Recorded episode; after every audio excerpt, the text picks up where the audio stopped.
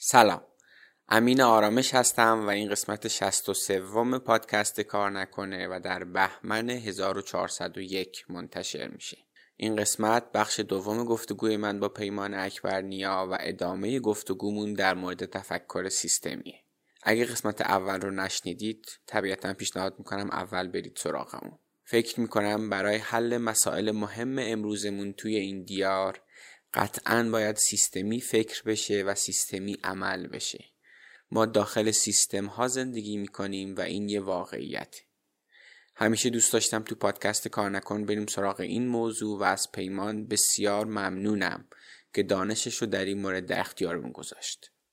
اما قبل از اینکه بریم سراغ گفتگو می‌خوام یه خبری رو بهتون بدم. ما توی کار نکن یه دوره تولید محتوا و سئو داریم که کاملا از راه دوره و فکر کنم تا الان از همه استانهای ایران بچه ها تو شرکت کردن. این دوره هیچ پیش نیاز و محدودیت سنی هم نداره و توی اون ظرف زمان 8 هفته آدم ها رو از سطح مهارت صفر به جایی میرسونیم که آماده ورود به بازار کار میشن.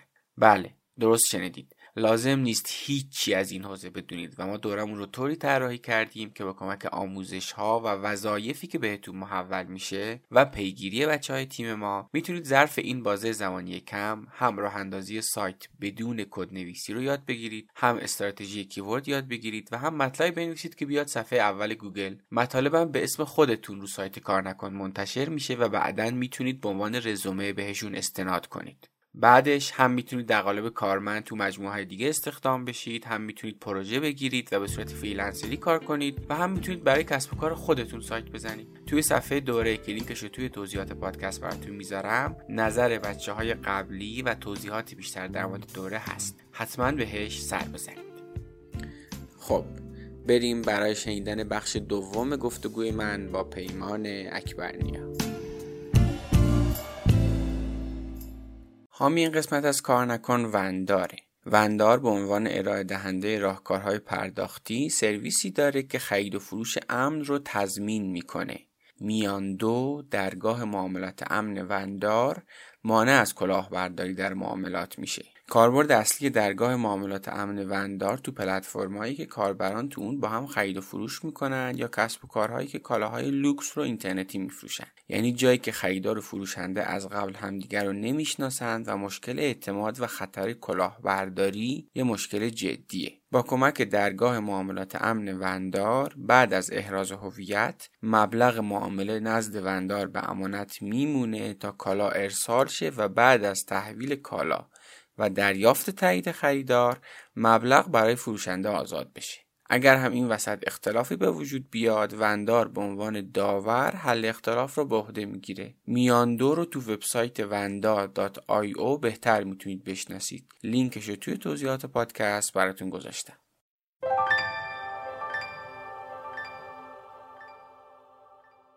حامی این قسمت کار نکن بیت پینه بیت پین یه بازار حرفه‌ای خرید و فروش ارز دیجیتاله که می‌تونید بیش از 100 ارز دیجیتال رو تو اون به راحتی خرید و فروش یا نگهداری کنید ثبت نام و احراز هویت تو بیت پین خیلی سریع اتفاق میفته و می‌تونید فقط با 100 هزار تومن بیت کوین یا هر رمز ارز دیگه که دوست دارید و در لحظه با کمترین کارمزد معامله کنید. بیت پین پشتیبانی 24 ساعته هم داره که اگه نیاز باشه می‌تونید هر ساعت از شبانه روز با کارشناسانشون در ارتباط باشید و ازشون کمک بگیرید. یکی دیگه از جذابیت های بیت پین مرکز جوایزشه که همیشه پر از جایزه های هیجان انگیزه مثلا اگه دوستانتون رو به بیت پین دعوت کنید علاوه بر جایزه های جذاب بخشی از کارمزد معامله دوستانتون هم بهتون تعلق می‌گیره. برای ایجاد تجربه کاربری بهتر اپلیکیشن اندروید و iOS هم در دسترس شماست و می‌تونید باهاش قیمت های لحظه ارز دیجیتال رو ببینید و خیلی آسون معامله کنید. البته یادتون باشه بدون آگاهی از این حوزه وارد معامله ارزهای دیجیتال نشید. روی سایت بیتبین با مراجعه به بخش آکادمی می‌تونید آموزش هایی که برای آشنایی شما با حوزه ارزهای دیجیتال گذاشته شده رو ببینید. بیتبین بازار حرفه‌ای خرید و فروش ارز دیجیتال.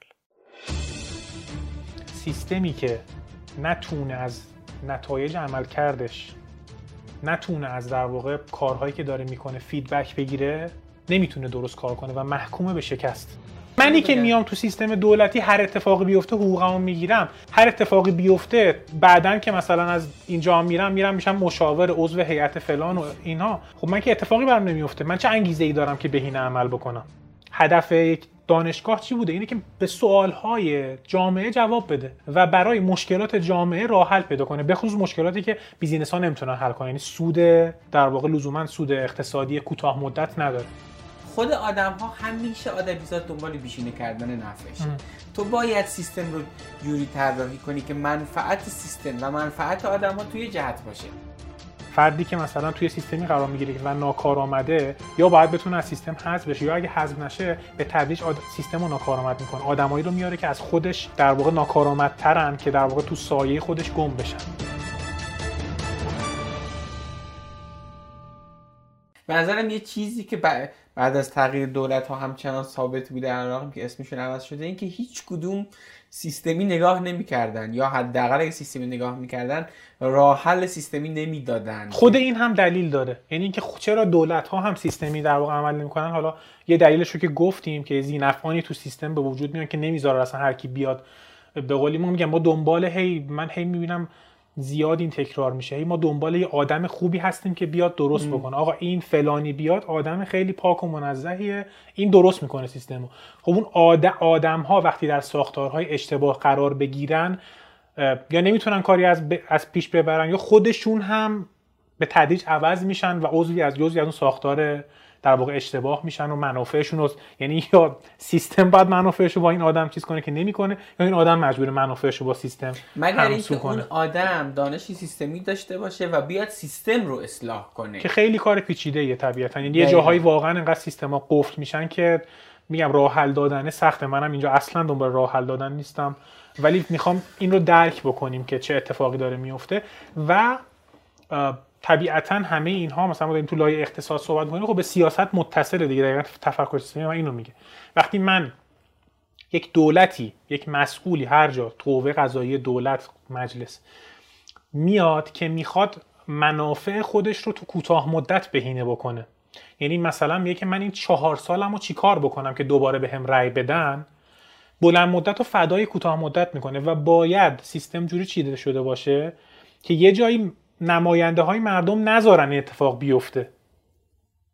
نذارن. آقا مثلا تو یه, یه سری چیزایی بلند مدت تر ما داریم تو جامعه. ها تو اگه به خاطر چهار سال داری اونا رو فدا می‌کنی این به ضرر جامعه است. یکی باید جلوی اینو بگیره. ولی ما اینو نداریم. چرا؟ چون مثلا از اون طرف احزاب نداریم. احزاب مثلا یکی از چیز احزاب یعنی واقعا به اسم احزابو داریم دیگه. احزاب اصلا یکی از هدفاشون اینه که سیستم رو از فرد یکم یعنی مردم بالاخره آقا میگن این حزب چهل سال داره کار می‌کنه. بالاخره یقه یکی رو می‌تونن برن بگن آقا شما مگه تو این دوره نبودی تو اون دوره هم نبودی. چرا این کارو کردی؟ چرا بلند مدت فکر نکردی؟ اگه بلند مدت فکر نکنی ما حذفت می‌کنیم. خب؟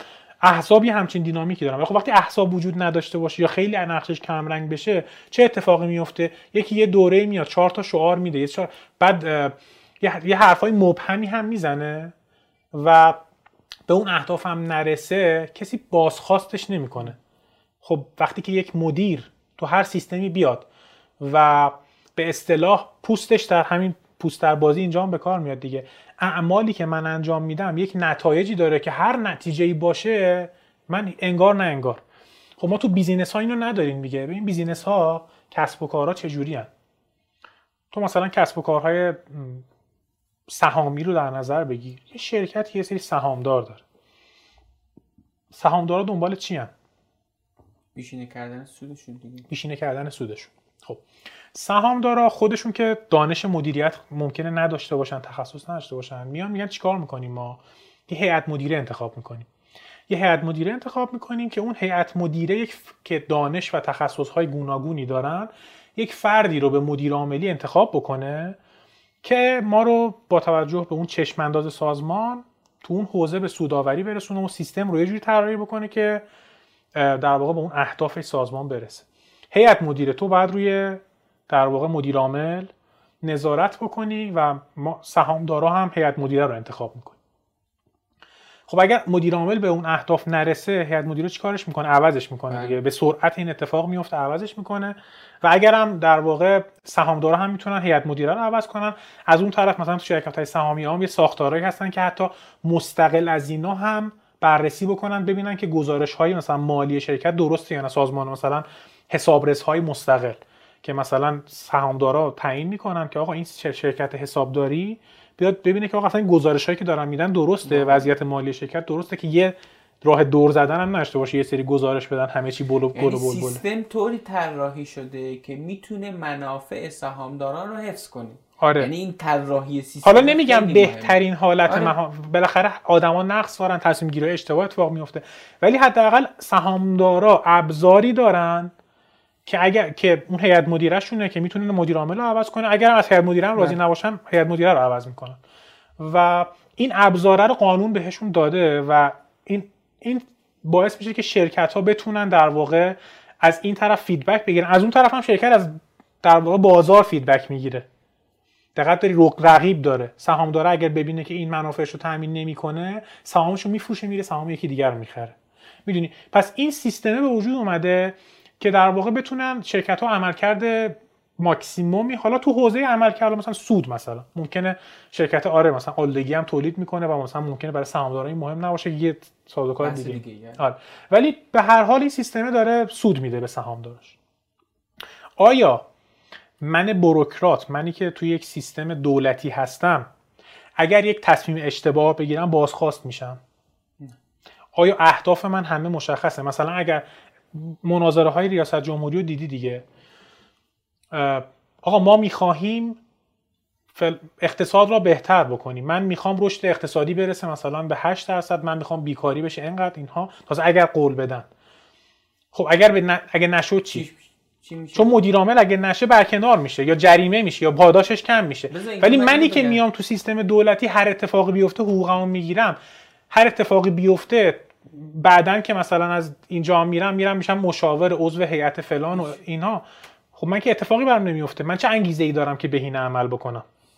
دقیقا اینجا یه چیزی که سر گفتگو با علی آردم بهش رسیدیم. اینجا به نظرم دوست دارم روش تاکید کنم که کیفیت حکمرانی دقیقا. که سیستم انتخابات اینکه حزب داریم یا نداریم مطبوعات. مطبوعات و همه اینهایی که ما از سالها پیش هم در موردش حرف می‌زدیم تو گفتگو با علی آدم در مورد این حرف زدیم که آقا اینا رو مسیر شغلی شما خیلی اثر خیلی داره. خیلی خب؟ حالا الان یه چیز بالاتر از این داریم میگیم یعنی الان ما رفتیم دیدیم که کیفیت حکمرانی رو هوایی که شما نفس می‌کشی هم اثر داره یعنی شما وقتی سیستم انتخاباتیت تعذب نداری و حالا همین حرف این تا چیز دیگه و و باعث میشه تو هوا نداشته باشی و اگر کسی میاد توی راه حل این رو نمیگه در بهترین حالت آدم ناآگاهیه. در مثلا حالت بدش هم شاید مثلا خودش زینف این سیستمه واقعا خب؟ ببین تو اگه بخوای هوا رو رفت کنی یهو دیدیم که رسیدیم. یه دونه مسئله با لمادات فلان تش رسیدیم به سازوکار انتخابات. آقا مسئله اینه هر کسی غیر از این و داره کلانتر یعنی واقعا ما باید بریم سراغ لا... پایه‌ای ترین چیزها از قانون اساسی بگیر بیا بالا. یعنی تمام اینها این سیستم رو ساختن. لایه های مختلفشن. یه تیکش اگه درست کار نکنه به مرور زمان ممکنه. کلا این سیستم از تعادل خارج بکنه. و اینو بگم خیلی به نظرم تو تفکر سیستمی مهمه. سیستمی که نتونه از نتایج عمل کردش نتونه از در واقع کارهایی که داره می‌کنه feedback بگیره نمی‌تونه درست کار کنه و محکومه به شکست. feedback یعنی چی؟ یعنی وقتی آقا شما سیستم چجوری یاد می‌گیره از محیطش؟ با feedback دیگه. از بچه کوچیک که شروع بکنی وقتی که میره دست می‌زنه به آتیش داغه. feedback. یاد می‌گیره نه میسوزه دستش. یعنی که بازخورد گرفت که آقا من دستامو بکنم تو آتیش این داغ است و این میسوزد و درد دارد من دستامو میارم عقب. این ساده ترین تعریف feedback. یعنی مثال feedback. حالا شما فرض کن که ما یه مملکتی داریم که مثلا یکی تصمیم می‌گیره دستشو می‌کنه توی شومینه و نگه دستم جزغاله شد اون تو. همینجوری هست دیگه. بعد یه دوره میاره بیرون حالا می‌برن باند پیچی می‌کنن و اینها می‌فهمن که دسته خراب شد و اینا. بعد دوباره یه نفر دیگه میاد دوباره این دستو می‌کنه تو شومینه این دفعه استخونش هم میسوزه. می‌دونی؟ یعنی سیستم باید بتونه از محیطش یاد بگیره دیگه. یادگیری هم با feedback. feedback از کجا میاد؟ یا از خارجش میاد؟ یعنی مثلا ما سیستم ها چجوری یاد می‌گیرن؟ می‌بینن که سیستم های مشابهشون دارن چیکار می‌کنن. تو دنیا آقا سیستم های حکمرانی خوب چه کار کردند؟ دو از داخلش میاد. چجوری به سیستم feedback میدیم؟ مثلا احزاب به همدیگه feedback میدن مدام همدیگه رو دارن می‌زنن. این وسط یه سری اطلاعات میفته بیرون. مطبوعات ابزار feedback ن. مردم در واقع مطبوعات رو می‌ذارن که حقیقت رو برن. کشف بکنن. و این بازخورد این فشار رسانه ای که مردم یعنی مردم میارن سیستم رو اص- اصلاح بکنه. نماینده ها ابزار feedback ن آقا من نماینده انتخاب می‌کنم که اگر اشتباه کرد سیستم جبرانش بکنه. حالا وقتی که من همه مکانیزم های فیدبک همه مکانیزم های بازخورد رو دارم مختل می‌کنم یا مثلا نماینده میره تو مجلس به فکر اینه که برای اینکه رأی بیارم دقیقا نگاه غیر سیستمی. من برم بودجه بگیرم فقط تو ناحیه خودم مثلا برم فلان چیزو بسازم این کارخونه رو بزنم این کارا رو بکنم. بزنم که لحاظ سیستمی اصلا نباید اونجا باشه. آفرین. چرا؟ چون همه دنبال اینن که آره نماینده ها دنبال اینن که یه تیکه بیش بزرگتری بکنن در بهترین حالت برای منطقه خودشون. آقا مملکت چی میشه؟ یعنی یکم بعد اون کلیه رو نگاه بکنن دیگه. و این در واقع نگاه سیستمی تو در واقع من تخصصم سیاست نیست. ولی حداقل کسب و کارها رو دیدم. سیستم ها رو جوری طراحی می‌کنن. تو دنیا هم همینه. سیستم ها رو جوری طراحی می‌کنن. سیستم های سیاسی رو که چرخه های مختلف فیدبک و نظارت توش وجود داشته باشه. و اگه یکی از چرخه اشتباه عمل کرد یه چرخه دیگه بیاد درستش بکنه. اگه این چرخه ها قطع باشه جامعه نتونه خودش رو اصلاح بکنه رفتار غلطش رو اصلاح بکنه. ممکنه به یه جایی برسه که دیگه زینف ها اصلا قفل می‌کنن سیستم رو. زینف های وضعیت های اشتباه. و و آقا جون طراحی سیستم روی کیفیت رفتار اجزای سیستم اثر می‌ذاره و طراحی سیستم بسیار بسیار مهمتر از آدم هایی که بله توی سیستم ساختارها به خیلی جاها رفتارها رو می‌سازن. ساختارها رفتارها. رو می‌سازن. و اگر هر آدمی توی ساختاری اشتباه قرار بگیره هر آدمو نمیگم ولی خیلی از آدما تو ساختار اشتباه خودشون رو با اون سا... رفت... در واقع با اون ساختار اشتباه و رفتار اشتباه وفق میدن به این تدریج دقیقا همون جایی که من به شدت با این قضیه مشکل دارم که وقتی میان میگن که نه ما ایرانیا کلا فرهنگمون این- یه چیز مثلا نمی‌دونم خودزنی هم هست انگار مثلا اونایی که تو آلمان زندگی می‌کنن مثلا از آسمون افتادن همه آدمای خفنی هن. ما ایرانیا بدیم. نه آقا جون سیستم طوریه که اخلاقی بودن اونجا منفعت آدما رو بیشتر تأمین می‌کنه. بله. ولی مثلا اینجا اینجوری نیست. آره. بحث اینه خیلی از جا آره. اینجوری نیست. بنابراین پس ما آن چیزی که به عنوان رفتارها در سیستم می‌بینیم حاصل ساختاریه. و این ساختاره هم حالا می‌رسیم بهش. ساختار خودش حاصل یه مدل ذهنیه. یعنی مدل ذهنی یعنی چی؟ یعنی من در واقع ارتباط اجزا رو فردی هر فردی واسه خودش یه مدل ذهنی داره. من چه رابطه ای بین یعنی تو از بچگی که بزرگ شدم چه رابطه ای بین اجزای مختلف جهان با هم دیگه شناختم؟ رابطه های علت و معلولی رو چجوری با هم دیگه دیدم؟ یه شناختی از جهان پیدا می‌کنم و حالا این مدل های ذهنی افراد با هم دیگه اگه شبیه باشه مثلا یه پارادایم حاکمی رو ایجاد می‌کنه.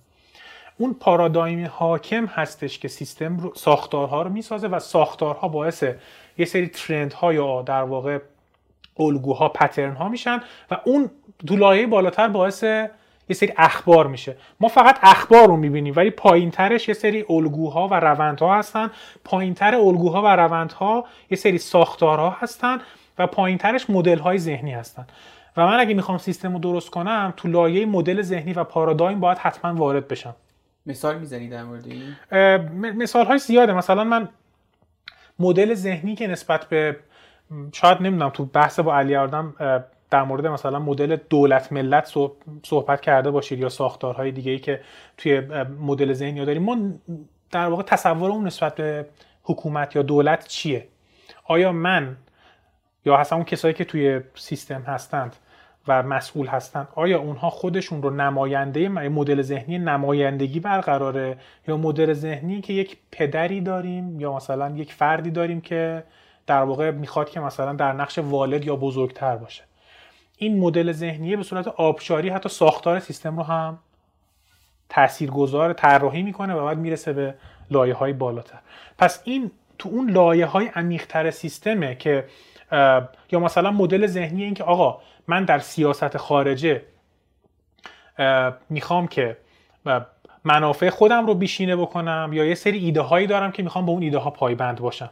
یا مثلا آیا من همیشه یه سری دشمنای ثابت در طول زمان دارم یا نه؟ بسته به طول زمان. مدل ذهنی اینه که دشمن یه روز دشمنم یه روز دوستم یه روز یک یعنی می‌دونی؟ این مدل ذهنیه خودش ساختار مثلا روابط خارجی من رو می‌سازه. و البته خود اینم یه دینامیک داره ها. این در طول زمان باید ببینیمش. یعنی باید ببینیم که کشورهای دیگه بعد در طول زمان با من چه رفتاری کردن و چه من چه مدلی ازشون تو ذهنم شکل گرفته و بعد حالا الان اون مدل آیا الان هم همون مدل مثلا 50 سال قبل آیا مثلا رابطه من با روسیه من با چین من با آمریکا شبیه دینامیک شبیه 50 سال قبل یا نه؟ عوض شده. یه موقعی هستش که ما هنوز با مدل های ذهنی قبلیمون از جهان و روابط بین کشورهاست هنوز داریم با همون مدل کشور رو می‌بریم جلو و مثلا الگوی ذهنیمون همونه ممکنه جواب نده. می‌خوام اینو بگم که اون مدل ذهنی ها و این ارزش هایی که آدم ها دارنه که ساختارها رو میاد می‌سازه. مادامی که مثلا تو یه سری مدل ذهنی ثابت داشته باشی که بر اساس این مدل ذهنی ساختار تعریف کردی و بر اساس چیزی فرآیند تعریف کردی رفتی جلو مادامی که این ثابته سیستمت هم عوض نمیشه دیگه. یعنی یه جاهایی یه جاها که نفکن اصلا تو همه جا نیاز داری که اگر می‌خوای یک تغییر سیستمی ایجاد کنی بری سراغ مدل ذهنی آره اونجا اونجا بزرگترین به اصطلاح اهرم های تغییر رو داری. و حالا بحث مثلا از جامعه هم میشه مثال زد. فرض کن که مثلا ما مثال جامعهش رو بخوام بگم سیستم تامین اجتماعیمون. می‌خوام بگم ساختارا چجوری رو رفتارا تاثیر می‌ذاره. ببین الان ما یک سیستم تامین اجتماعی داریم که اصلا ربطی به در واقع این 43 سال اخیرم نداره از مدت ها قبل. تو کل دنیا هم همینه. که آقا یه آدم هایی میان و یه دوره از زندگیشون مثلا سی سال کار می‌کنن یه پولی رو می‌ذارن کنار یه توی تامین اجتماعی تامین اجتماعی میره با این سرمایه گذاری می‌کنه یه سری کارا می‌کنه. بعد که بازنشسته شد در واقع اون آدم رو حمایت می‌کنه در ادامه در واقع مسیر زندگیش. این ساختاره رو رفتار آدما نسبت به خانواده ها تاثیر گذاشته. قبلا آدمای وقتی که سنشون می‌رفت بالا کی ازشون حمایت می‌کرد؟ مثلا پدر بزرگ مادر بزرگا. کنار خانواده زندگی می‌کردن دیگه و خانواده وظیفه در واقع مواظبت کاملا و ساپورت اقتصادی و همه جنبه ها از بزرگترهای خانواده به اصطلاح افراد مسن رو داشت. چون دیگه توان مالی نداشتن توان کار نداشتن آره آره. و اصلا خانواده ها مثلا کلا از بچه ها انتظار بازگشت اقتصادی داشتن. من یک بچه ای رو به دنیا میارم تعداد زیادی هم به دنیا میارم که بعدا که پیر شدم اسای دستم باشن. بعد ما ساختاری رو به وجود آوردیم ساختار مدرنی که دولت مدرن و تامین اجتماعی رو بیمه و اینها که ساختار از یه مدل ذهنی دیگه می اومد مدل ذهنی حالا تو دوران صنعتی شکل گرفت و اینها که آقا من در واقع صندوقی ایجاد می‌کنم و دولت حالا مثلا میاد یا حالا اون سازمان تامین اجتماعی که می‌تونه خصوصی یا حالا عمومی با... چی میگن دولتی باشه میاد در آخر عمر از من حمایت می‌کنه. و این ساختار جدید جامعه شکل اصلا خانواده ها هم عوض کرد. یعنی دیگه در واقع افراد مسن روی حساب حمایتی که از طرف اون تامین اجتماعی میشن دیگه با بچه هاشون زندگی نمی‌کنن. بچه ها مستقل شدن. یا قبلا مثلا ساختار آموزش کسی بچهش رو مثلا اجبار نبود بفرسته مدرسه. هر کسی دوستاش حالا یه سری مکتبا بودن می‌رفتن بچه آموزش میدن یه سری هم می‌رفتن پیش پدرشون شاغل می‌شدن شغل پدر رو ادامه می‌دادن. ولی ساختار مثلا صنعتی مدرن اومد یه کاری کردش که آقا من برای صنایعم نیاز به یه سری مهارت ها دارم. این مهارت ها رو باید دولت تو مدارس به بچه ها یاد بده. بنابراین بچه ها خانواده ها بیاین بچه ها رو در اختیار مدرسه بذارید. از این, از این سال تا این سال دوازده سال من مهارت ها رو بهشون میدم بعد خودشون میرن کار پیدا می‌کنن. ساختار اصلا شغل ها عوض شد. اون کسی که مثلا نجار بود بچهش نجار می‌شد نوش نجار می‌شد و کشاورز این این اصلا کلا عوض شد. بچه ها رفتن و آموزش دیدن که چطور برن وارد صنایع بشن. حالا الان امروز اونم کار می‌کنه احتمالا امروز اونم مثلا به خوبی قبل دیگه کار نمی‌کنه. چون انقدر سرعت تحولات جامعه زیاد شده که منی که میرم مدرسه یه مهارت یاد می‌گیرم ممکنه 80 درصد اون مهارت ها رو تو کارم هم استفاده نکنم. و من باید همش مدام دوباره بیام یاد بگیرم و یاد بگیرم تو خیلی از شغلهای دیگه. می‌خوام بگم ساختارهای مدرنی مثل مثلا دولت مدرن نمی‌دونم تامین اجتماعی بیمه بانک اینها اصلا رفتار آدم ها رو تو بله. حوزه فردی تو حوزه خانواده شغل اینا عوض کرد. همین تو حوزه سیاست هم هست. یعنی ساختاره که خیلی جاها رفتار رو تعیین می‌کنه و اینا البته رابطه دو طرفه دارن دیگه. دینا سیستم یعنی اینکه این رو اون تاثیر می‌ذاره و اون رو این تاثیر می‌ذاره. و ما اگه اینها رو نبینیم و ندونیم که چه مدل ذهنی باعث این ساختارها رو به وجود آورده و حالا این ساختارها یه سری روندار به وجود آوردن رو آلودگی هوا و کمبود آب و نمی‌دونم رشد اقتصادی و اینها رو خب من این زیرا رو ندونم لایه های عمیق رو ندونم نمی‌تونم راهکار درستی هم بدم. آره این از اون مسائلی هم هست که خیلی هم نمیشه بیشتر بازش کرد. فقط من دوست دارم به یه دونه منبعی هم اشاره کنم. دونه کتاب که چاپ هم شده به صورت رسمی. این کتاب الزامات حکمرانی در اصل دولت ملت آقای زیدآبادی و من به شدت پیشنهاد میدم توی این. یعنی این مایندستی که در مورد رابطه دولت ملت وجود داره و اساسا که آیا اصلا با مدل دولت ملت قرار کار پیش بره یا چیز دیگه ای روی کیفیت هوایی که نفس می‌کشید هم اثر می‌ذاره. با این توضیحاتی که گفتم روی مسیر تو اثر می‌ذاره. هیچ روی کیفیت آب و هوا هم اثر می‌ذاره حتما. در مورد مثال هوا که ما یه سری حرف زدیم در مورد اینکه گفتی چه عواملی تاثیر می‌ذاره روش اگه موافقی یک تعدادی از عوامل رو بیشتر باز کنیم اگه احساس می‌کنی جا داره. حالا نمی‌دونم هر جور دیگه هم خودت دوست داری بحث پیش ببر چون اگه قرار ساختار حرف اون رو حفظ کنیم ما در مورد این حرف مثلا تفکر سیستمی چیه؟ گفتیم حالا با یه دونه مثال هوا بیا حرف بزنیم به خاطر که دغدغه بسیار بسیار مهمیه. حالا یه سری عوامل رو به صورت لیستی گفتی که خودم حالا بحثمون رفت یه جاهای دیگه. در مورد عوامل جدیتری که روی داستان هوا تاثیر دارن و حالا چه تحلیل سیستمی که میشه روش کرد مستقل از راهکارش حرف بزنیم آره میشه یه ذره بازش کرد ولی باز میگم در جایگاهی نیستم که بخوام راه حل بدم ولی حتی تحلیلش هم کار آسونی نیست.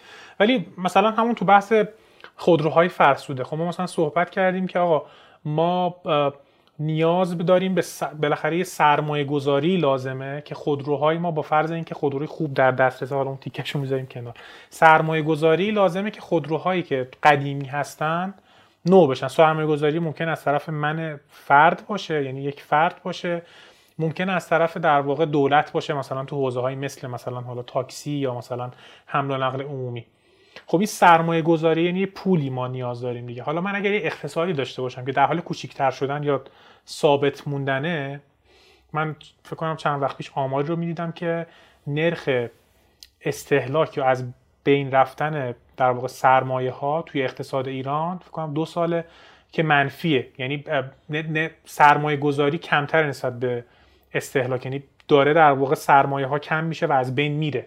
چون همیشه شما باید یه روندی از از بین رفتن سرمایه ها مثل دستگاهی که دستگاه ها فرسوده میشه ماشین فرسوده, میشه ساختمون فرسوده ولی پولی نمیاد تزریق بشه دستگاه جدید ایجاد که حتی به, به, سطح آره. قبلی برسه. یعنی داره در واقع انگار داریم از یه خیلی داریم از جیب می‌خوریم یعنی از داشته های گذشتهمون داریم می‌خوریم. خب همین تو حوزه خودروهای فرسوده هم هست. یعنی من اگر که یک در واقع پول تو جیبم نداشته باشم. رشد اقتصادی همینه دیگه. یعنی رشد اقتصادی میاد میگه که آقا من میانگین حالا اون خیلی میانگینه. میگه کل اقتصاد من این کیک اقتصاد من هر سال چقدر داره بزرگ میشه؟ حالا مستقل از اینکه هر کس چقدر ازش نفت می‌بره ولی اقتصاد چقدر داره بزرگ میشه؟ خب وقتی من اقتصادم الان مثلا تو دهه تقریبا گذشته ما ما رشد اقتصادیمون حدودا صفر بوده یعنی تغییری نکرد در حالی که خب دنیا داشته رشد می‌کرده.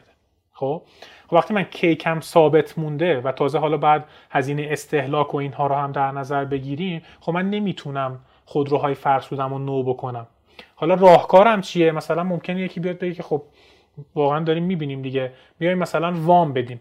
تو اقتصادی که رشد نداره پول باید خلق بکنیم که وام بدیم. و از اون طرف داستان چی میشه؟ تورم. و تورم خودش یک در واقع مشکل مزمن شده. چرا مزمن شده؟ چون ما همش حالا حداقل جرد من دارم در مورد چون من اقتصاددان نیستم ولی با خونده ها میگه این جریان به اصطلاح اصلی اقتصاد داره این رو میگه دیگه. میگه تورم یه پدیده پولیه یه سری اینو قبول ندارن. من در الان اینجا مقامی نیستم که بخوام بحث کنیم در مورد این. ولی من میگم فرض کنیم تورم یه پدیده پولی بالاخره پول توش تاثیر داره و ما بودجه بودجه کم داریم. میگیم چیکار می‌کنیم؟ به بانک ها میگیم که اعتبار ایجاد کنن پول ایجاد بکنن و پول خلق بکنن و این پولی که خلق میشه باعث تورم میشه. خب این خودش بیشترین ضرر رو میرسونه به اون افرادی که در واقع سرمایه ندارن و حقوق بگیر هر ماه منتظرن که یه پولی بگیرن. چرا اون نمی‌تونن تبدیل کنن سرمایهشون رو به در واقع یه چیزی ارزشمندی که در طول زمان ارزشش از دست نره مثل مثلا مسکن یا طلا یا دلار و اینها.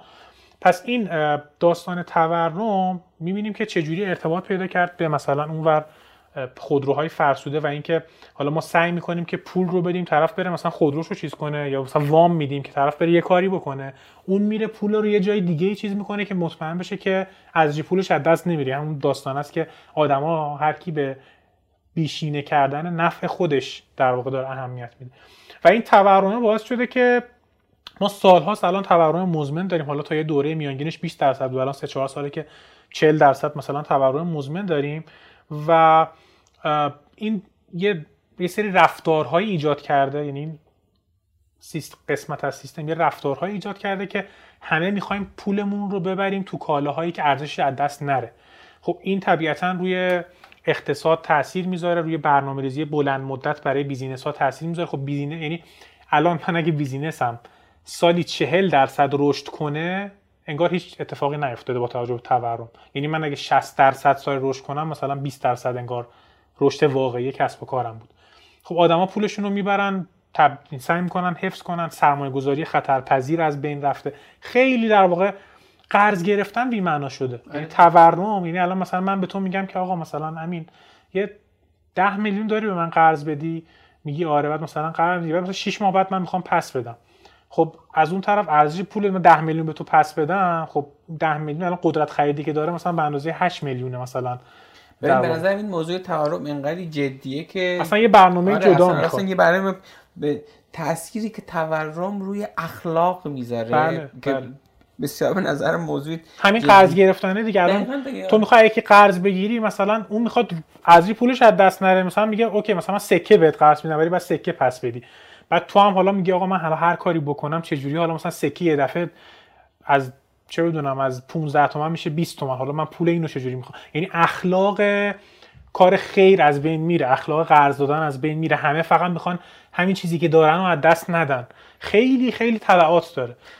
تبعات خیلی خیلی بیشتری هم داره که حالا من خودم فیلمم خیلی کوتاهش رو بخوام بگم. به نظرم هر آدمی که توصیه اخلاقی می‌کنه اگر سازوکار ایجاد و تورم و سازوکار کاهش تورم رو نمی‌دونه نباید به توصیه اخلاقش گوش داد. به خاطر اینکه بیشتر از هر چیزی تورم روی اخلاق آدم اثر می‌ذاره مثال تاریخی هم داریم قصت مفصل در موردش حرف می‌زنیم. اینجا این تیکه پرانتز رو ببندم. آره آره. و این در واقع مشکلیه که در واقع کاملا و این همین در واقع این قسمت سیستمی نگاه نکردنه همون قسمت به اصطلاح پوست در بازی نداشتن یا پای خودشون گیر نبودن اون کسایی که تصمیم دارن می‌گیرن برای این یه کلاف سردرگمی رو ایجاد کرده که ما در واقع نمی‌تونیم درستش بکنیم. خب این همه در مورد داستان هوا و عوامل سیستمیش حرف زدیم. عوامل ایجاد این پیدا. حالا البته که اینقدر حداقل اون عواملی که ما می‌دونیم دیگه بیشتره بله. و یک تعداد زیادی متخصص از حوزه های مختلف می‌خوان که با هم بشینن همه این عوامل اولا لیست کنن. بعد تاثیرات متقابلش رو همدیگه ببینن و اینا قابل کمی سازی هم هست. یعنی به اصطلاح بحث سیستم داینامیکس یا در واقع سیستم های پویا که اصلا یه درسیه تو دانشکده دانشکده اقتصاد و مدیریت هم تدریس میشه تو ایران هم. دکتر مشایخی فکر می‌کنم جزو پیشروها تو این حوزه و اولین کسی بود که این رو اوورد و شروع کرد به حالا درس دادن و اینها می‌دونیم که می‌تونیم حتی این سیستم سیستم ها رو کمی سازی بکنیم که روی سایت مکتب خونه می‌تونیم به رایگان بریم کل یه ترم دکتر مشایخی رو ببینیم یه ذره فکر کنم پیچیده باشه برای هم یعنی چون توش به جایی می‌رسه آره حداقل اونایی که یه خورده دانش اولیه نمی‌دونم فنی مهندسی رو دارن واقعا اصلا چیز پیچیده ای نیست آره. واقعا به آره. درکشون و دکتر مشخی هم از این آدمایی که واقعا به نظرم خیلی آره یه نسلی از افراد رو با این تفکر آره. سعی کرده که تربیت کنه. ولی می‌خوام بگم که این نتایج یعنی این سیستم ها میشه مدلشون کرد که لزوما گفتم دیگه اولش گفتم. هر مدلی درست نیست. مدل ها می‌تونن مفید باشن و از نسبت به همدیگه مفیدتر. یعنی مثلا یکی میاد میگه آقا مثلا لیبرالیسم مدل مثلا لیبرالیسم توی مثلا اقتصاد یا توسعه و اینا یا مثلا مدل کمونیسم مدل سوسیالیسم. خب اینا هر کدوم یه سری مدل هایی هستن که سعی می‌کنن حالا تو جامعه اجرا بشن نظر اقتصاد و هیچکی هم نمی‌تونه بگه که اینها اولا که با توجه به سیستم باید براش سلوشن یا راه حل پیشنهاد داد و مقیاس مثلا مسئله مهمه. سیستمی که سیستم اقتصادی که توی کشور 5 میلیون نفری مثلا فنلاند کار می‌کنه با سیستمی که توی کشور 100 میلیون نفری فرق در کار می‌کنه اینا لزوما نمی‌تونه اجزای یکسان داشته باشن و جغرافیایی با اون و با محیط با محیط. یعنی مثلا فنلاند در نظر ژئوپلیتیک چه ساختاری داره کشورهای همسایه چه جوری ایران. مثلا ما دشمنانمون اصلا قابل مقایسه نیست. مثلا ما چه دشمنایی در طول تاریخ داشتیم الان چه چالش های ژئوپلیتیکی داریم. کسی که همه اینها رو در کنار هم ببینه می‌تونه راه حل جا در واقع چیز کنه. ولی شدنیه. به هر حال سیستم ها رو میشه مدل کرد و میشه حتی عددی چیز کرد که اگر من الان مثلا اینقدر تورم زیاد کنم یک سال دیگه مثلا احتمالا سرمایه گذاری تو فلان حوزه چقدر تغییر می‌کنه؟ بالاخره اقتصاددان ها و افرادی که تو این حوزه کار می‌کنن مدل می‌کنن می‌تونن قابلیت مدل هایی دارن که اینو پیش بینی می‌کنن. و این کمی سازی رو گفتم یه چیز دیگر هم حیفم میاد. می‌تونم بگم؟ آره یه اصطلاحی توی مدیریت داریم به اسم management by objectives. یعنی مدیریت از طریق اهداف یا حالا چی میگن objective رو بخوایم چیز کنیم. هم اهداف میشه دیگه آره، آره. مدیریت از طریق اهداف اینه که آقا من وقتی که مدیر میشم تو هر سیستمی حالا یا خودم یا در حالت بهینه به همراه اون مجموعه هم باید یه سری اهدافی رو در نظر می‌گیرم و این اهداف باید کمی باشه. آقا من سیستم رو می‌خوام از کجا به کجا برسونم و مسیرش چجوریه؟ حالا با اون نگاه سیستمی چه مسیری رو می‌خوام برم؟ اصلا یه موقع ما اصلا اهداف رو یا نمی‌دونیم یا حرفایی که در مورد اهداف می‌زنیم مبهمه. ما می‌خواهیم که فلان چیز بهتر بشود. ما می‌خواهیم که فلان چیز از بین برود. فلان خب چیز بد. ولی این سوال رو نمی‌پرسیم که چه شاخصی رو از چه عددی الان چنده می‌خواهید به چند برسونی و تضمین اجرایش چیه؟ داستان پوست در بازی. اگر نشد آره حالا چی کار کنیم؟ یه سری حرفای مبهم. آره. و بعد این یه داستانه ما توی management یعنی ما باید الان شرکت ها دارن دیگه خیلی از شرکت ها سیستم مثلا حالا اسمای مختلف می‌گیره همین مدل سازی هست دیگه OKR در واقع Objectives and Key Results. یعنی در واقع اهداف و نتایج کلیدی. که آقا ما یه سری شاخص های کلیدی داریم و تو هر کدوم از تیم هایی که من دارم مثلا من شرکتی هستم یه سری اهداف می‌خوام به یه سری اهداف برسم. خب هر تیم منم یه سری اهداف ریزتر داره که به اون هدف کلی می‌رسه. و این اهدافه خب معمولا وقتی میگیم objectives ممکنه کیفی باشه. حالا من توی اون کی ریزالتس یا در واقع نتایج کلیدی میام میگم که شاخصش چیه؟ آقا مثلا تو می‌خوای یه محصول خوب مثال بزنیم. تلگرام مثلا پیام رسان خیلی خوبیه. آقا شاخص عملکردش مثلا اینه که دیلیش مثلا یک صدم میلی ثانیه باشه در فلان شرایط. نمی‌دونم پیام که ارسال می‌کنم این شاخص امنیت رو داشته باشه شاخص ها مشخصه به تیم میگن که آقا تو تو این فصل باید از اینجا برسی به اونجا برو راه حلش رو پیدا بکن. پس ما اولا باید اهدافمون رو تا جایی ممکن کم می‌کنیم. اینکه من می‌خوام آدم بهتری باشم نمی‌دونم من می‌خوام شغل به این در واقع درآمد بیشتری چقدر می‌خوای درآمد بیشتری پیشرفت کنه. آقا پیشرفت آره. یعنی چی دقیقاً؟ دقیقاً. چی تو چه حوزه هایی چه پیشرفتی و حالا اینا چجوری با هم دیگه هماهنگن؟ من اگه می‌خوام مثلا دارم میگم 4 میلیون مسکن بسازم چقدر بودجه می‌خواد؟ از کجا می‌خوام تامین کنم؟ یعنی همه این یعنی یه موقعی هم از ما یه عددهایی داریم.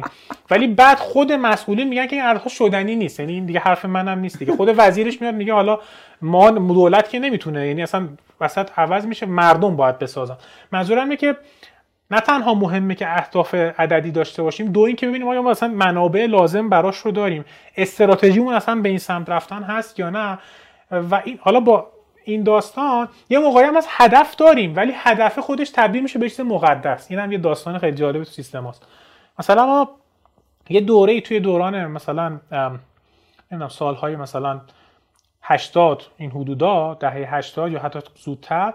ما گفتیم که آقا ما توی دانشگاه ها یه سری اهداف بیایم تعریف بکنیم که مثلا استادها بیان در واقع آره مقاله آیس های بدن. حالا با بانیان اون طرح که بری نوشته هاشون رو بخونی مثلا دکتر منصوری که از بانیان اون موقع مثلا معاون پژوهشی وزیر بوده که مثلا می‌گفتن که کلا حالا اساتید خیلی مکتوب نمی‌کردن مثلا کاراشون رو توی قالب استاندارد.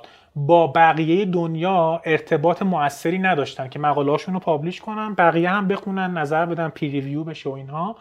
و به اصطلاح مد... فرآیند مدیریت دانشه درست اتفاق بیفته ارتباطات بین‌المللی راه بیفته اینا یه target ی گذاشتن که آقا مثلا هر استادی باید این تعداد مثلا در طول این مدت تو طول مثلا برای اینکه بخواد ارتقا پیدا کنه مقاله بده.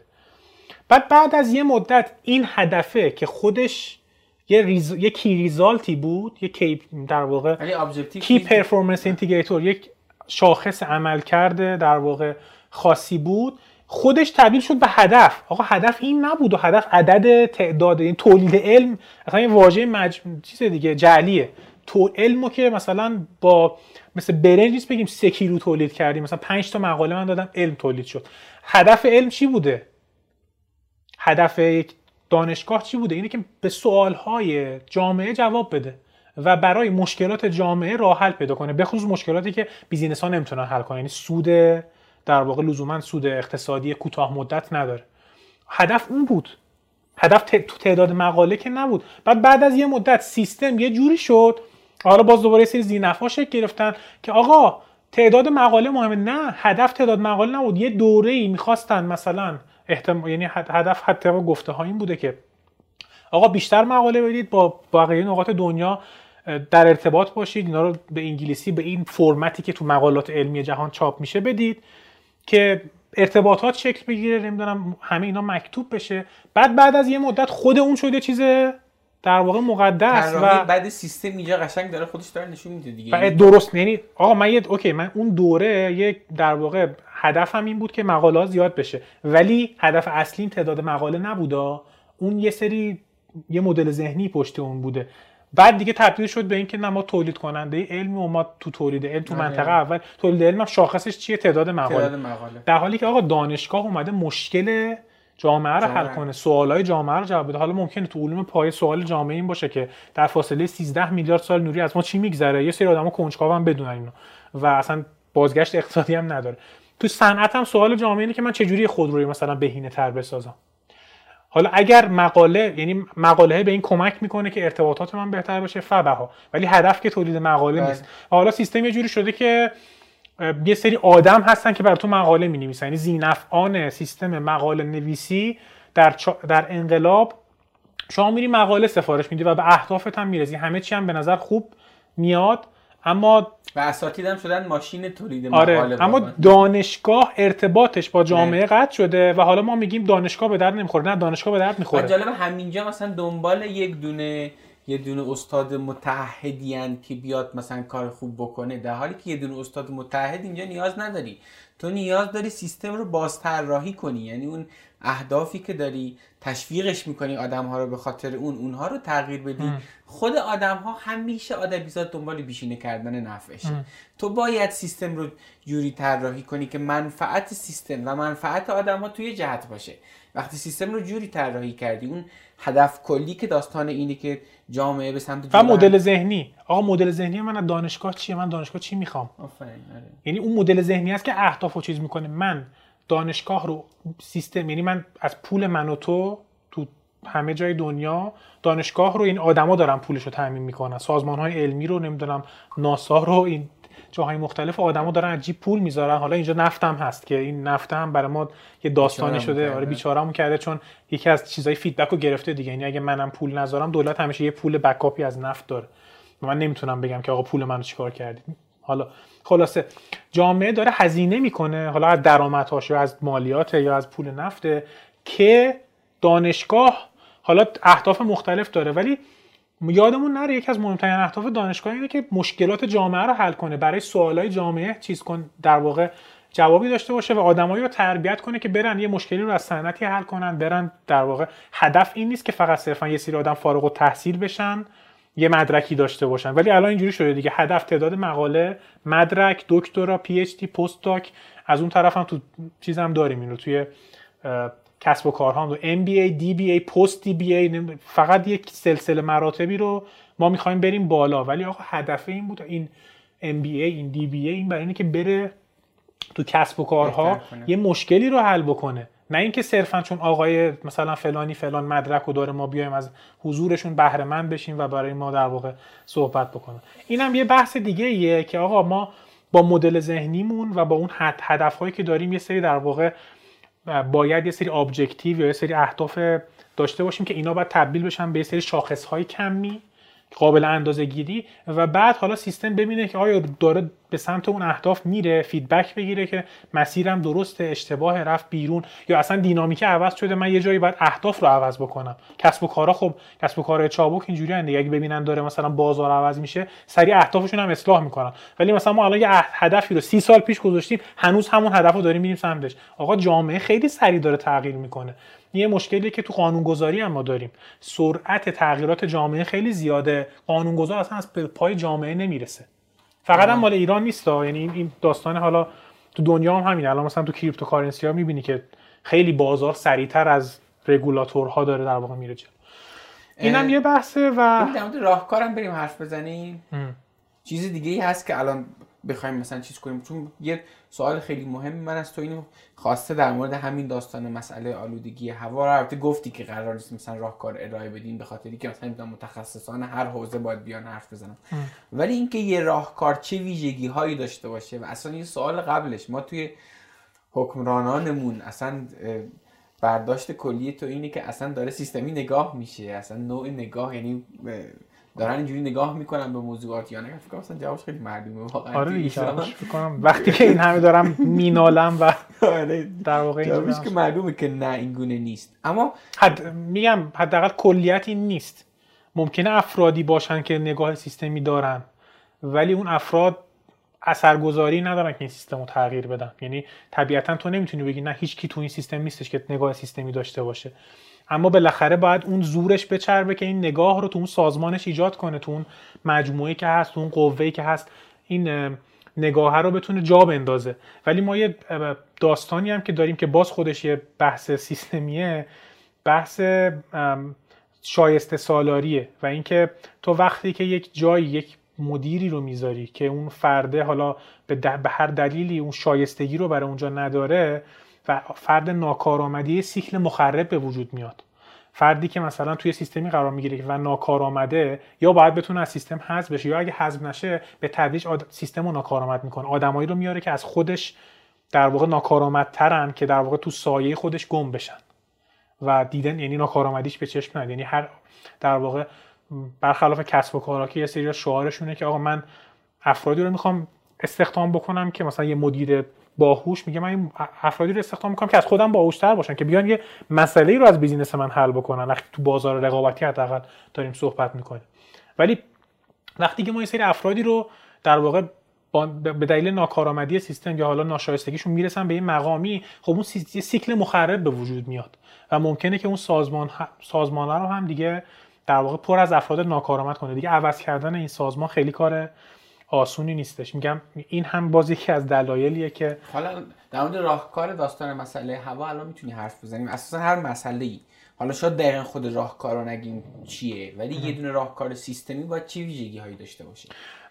ببین اولا نکتهش اینه که ما توی نگاه سیستمی همونطور که گفتم مثلا لابلا حرف کنم چیزای گفت خیلی این تقریبا آره آره, آره. و... من بذار یه بار دیگه مرور کنیم با هم دیگه. یکی بحثش اینه که ما نگاه کل نگرانه رو در برابر نگاه تقلیل گرایانه باید در واقع تقویت کنیم. یعنی ما کل سیستم رو با اجزاش به همراه محیطی که اون سیستم داره توش فعالیت می‌کنه. یعنی نه فقط اجزای سیستم که محیط رو بشناسیم و حالا بتونیم در واقع ببینیم که این اجزا چه تاثیر رو هم دیگه می‌ذارن چه تأثیری از محیط میپذیرن این سیستم چه تأثیری رو محیط می‌ذاره و یکی این داستان هستش. و حالا در واقع توی اون سیستم بهینه سازی کلی رو به جای بهینه سازی قسمت های مختلف در نظرمون باشه. یعنی بدونیم که لزوما با بهینه کردن یه تیکه از سیستم کل سیستم و اهداف سیستم بهینه نمیشه. یکی اینه. دو اینکه نگاه چند عاملی داشته باشیم به این تفکر خطی رو بذاریم کنار. نگاه سیستمی میگه که آقا ما مسائل و مشکلاتی که داریم چندین و چند ریشه دارن و این ریشه ها خودشون هم با همدیگه در در واقع تعامل هستن و نه تنها با هم در تعامل هستن که در طول زمان خود ساختار مسئله رو هم ممکنه عوض بکنن و افقهای زمانی و محدوده اثر. ما هر تصمیمی که می‌گیریم یه افق زمانی داره و یه محدوده اثر داره.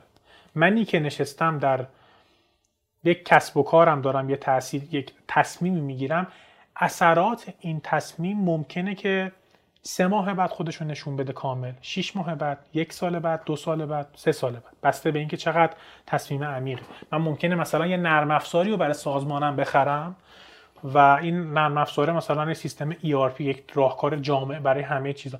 این تصمیمی که من با خرید این نرم افزار و جا انداختن تو سازمانم می‌گیرم اثر بلند مدت داره رو سازمان چون دیگه عوض کردنش به این راحتی ها نیست. خیلی در واقع. بنابراین من هر تصمیمی که می‌گیرم تو سازمان خودم یا در کشور خودم یه سری افق یه افق زمانی رو باید در نظر بگیرم. آقا من اگه دارم برای مسئله آلودگی هوا راهکار میدم این راهکاره تو یه سال اثرش چیه؟ تو دو سال چیه؟ پنج سال چیه؟ ده سال چیه؟ اگر من دارم برای رفع مشکل ترافیک اتوبان اتوبان های جدید می‌سازم یا اتوبان رو دو طبقه می‌کنم فقط حالا صرفا از نگاه شهری یک سال بعد چی میشه؟ یه اتوبان جدید می‌سازم خب یه مقدار ترافیک اون محدوده کم میشه.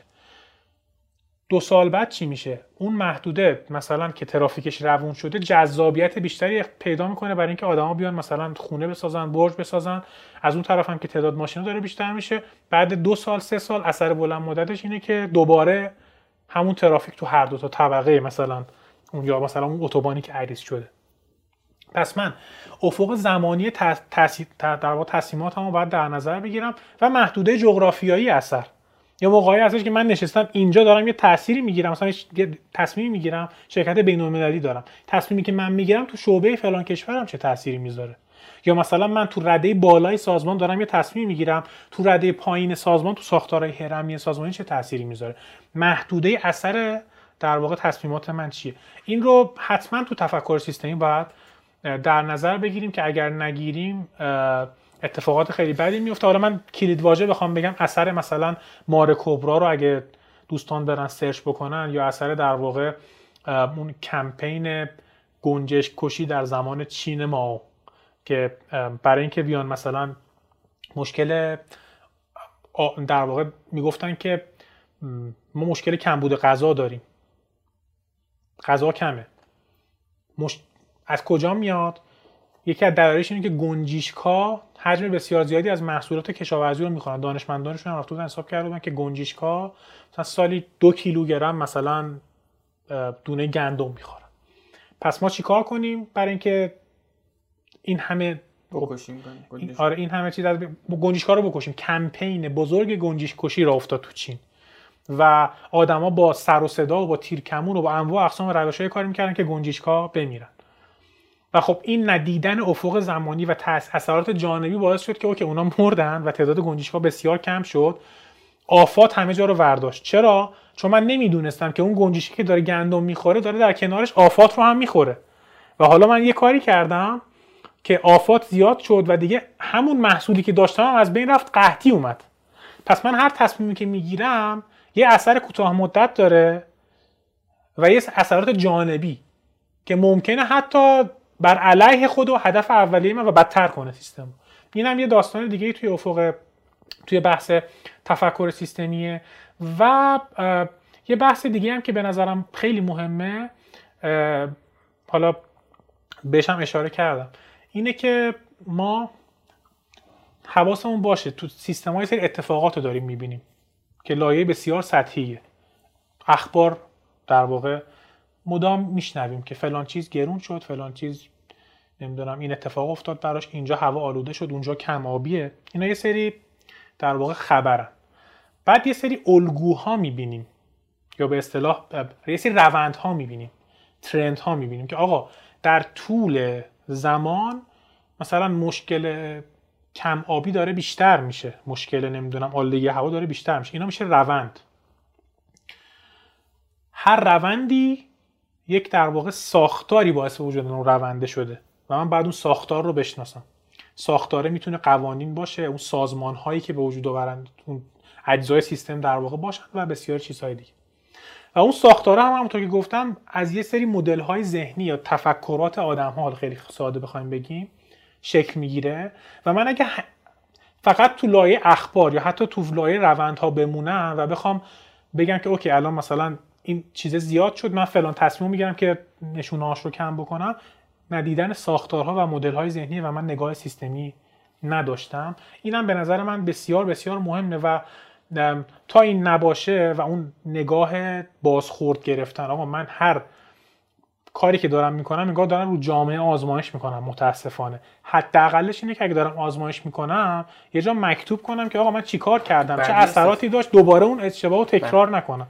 این چیزیه که در واقع حالا یه کتابی هم بخوام معرفی کنم کتابی داریم اسم تو حوزه تفکر سیستمی مثل پنجمین فرمان از پیتر سنگه که اونجا حالا کاملا نگاه سازمانی داره. ولی خب خیلی کمک می‌کنه به ما که این نگاه سازمانی رو می‌تونیم طبیعتا چون سازمان هم سیستمه دیگه بیاریم تو سطح جامعه. که اونجا میگه که آقا ما چجوری باید سازمان یادگیرنده بسازیم؟ چطور باید سازمان رو یادگیرنده بسازیم؟ یه, یه چیز در واقع چند تا نکته میگه. یکی بحث داشتن تفکر سیستمیه. بحث حالا تسلط فردی یا مهارت هایی که هر فرد تو لول خودش داره که خیلی دیگه اون میشه مسیر قبلی که تو پادکست خیلی در صحبت کردیم که چطور هر فردی می‌تونه در واقع خودش بهتر بشه مهارت های بیشتری داشته باشه توی روابطش توی تخصصش. بحث مدل های ذهنیه که سنگر میگه که آقا شما اگر که بخوای سازمان یادگیرنده بسازی مدل های ذهنی سازمان تو باید بشناسی. یعنی مدیر باید بدونه که چه مدل ذهنی در سازمانش جاری آدما چطور فکر می‌کنن نسبت به در واقع محیط نسبت به خود سازمان و سعی کنه که مدل های ذهنی شبیه به همو بشناسه اگه لازمه تغییرشون بده.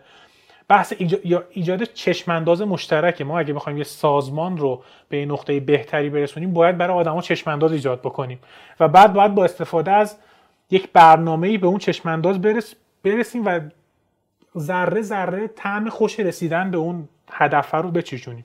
کشورم هم همینه. آدما نیاز به چشمانداز مشترک ما داریم کجا میریم؟ الان پس می‌کنم چیزی که همه مشکل دارم ابهام این ابهام خودش خیلی.